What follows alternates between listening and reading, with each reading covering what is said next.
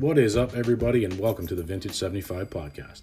I am your host, Ron Lang, and we are here to discuss the challenges facing small business and current trends in B2B and B2C sales.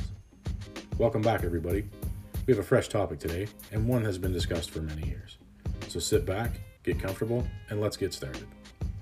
My first introduction to lean manufacturing, which is part of the Toyota production system, was back in the early 2000s while working for Magna Closures, which is a division of Magna International.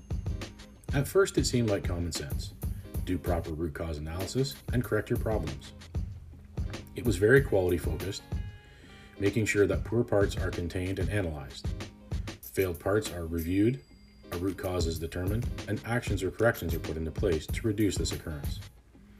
The craze of the Toyota production system started to flood the automotive manufacturing industry as North American automakers struggled with quality. There were full TPS Lean 5S teams launched, and this still continues today. Companies have brought in consultants, experts, and even hired people from Toyota to help them become lean. Countless hours, hundreds of thousands of dollars have all been spent in the name of lean manufacturing. Training all employees on Lean and Six Sigma, holding Kaizen events, and many other activities were all part of the Become Lean model.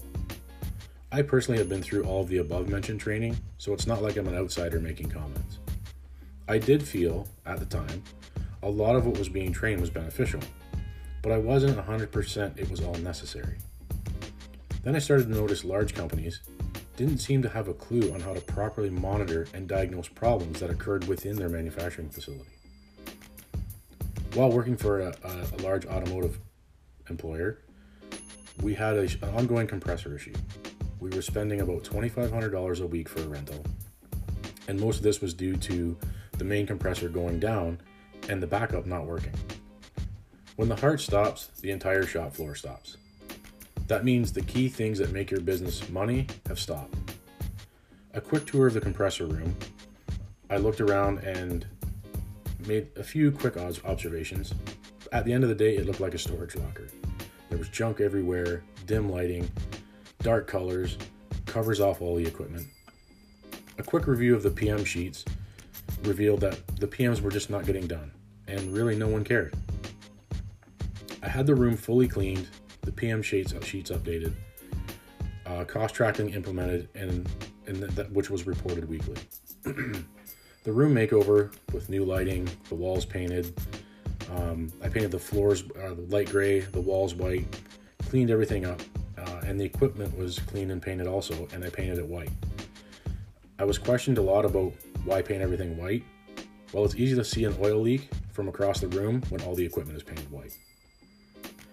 Downtime due to the compressor, plus the cost of the rental, easily paid for the repairs uh, that, that were causing the downtime issues, and the downtime issues basically went to zero.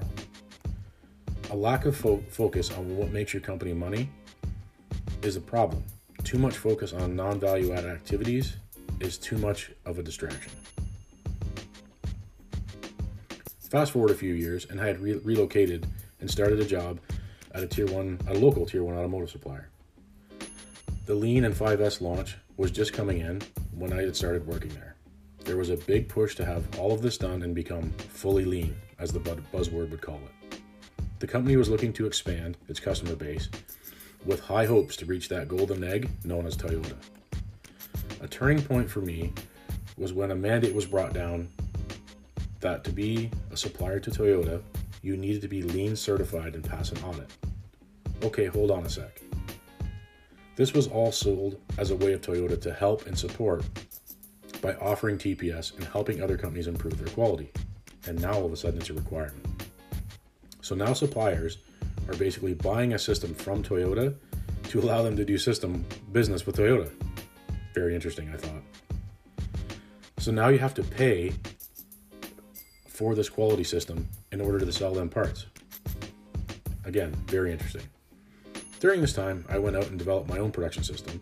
It was relatively simple and easy to implement, and I felt it would be very beneficial for almost any company. One of the things that has stuck with me throughout the years was when someone said something to me years ago when I used to race motocross. Their statement was, You can't pass your competitor if you're riding in their line. meaning you can't beat your competitor if you're doing the same things as they are, following the same path, riding in the same line, or even using the same production system. I put together a formal presentation outlining on how the program worked and presented it to our senior management group. I seemed to get some buy-in and I felt like it might really be some something and it would go somewhere and maybe even we would something we would implement and launch. A funny moment from that meeting, one of the managers challenged me by saying, "We can just do 5S. It's a known practice and all of our employees know it and it's easy to remember."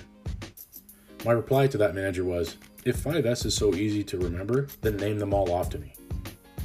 After a few failed attempts, they could only name three. The president and other fellow managers had a good chuckle as I closed the conversation by saying, Thank you for supporting my idea. My system was a simple three step model that I feel would still work today.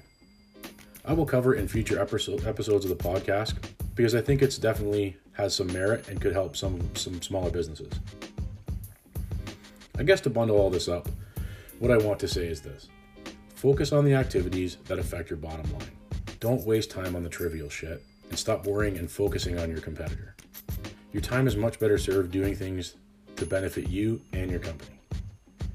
Well, that's it. That's my rant for today. I hope everybody enjoyed it. If you like the podcast, please share with your friends and family. If there are certain topics you would like discussed, by all means, let me know. And like always, if you're really brave and you want to sit down with me and talk about a topic of your choice, just let me know. I'm always up for conversation.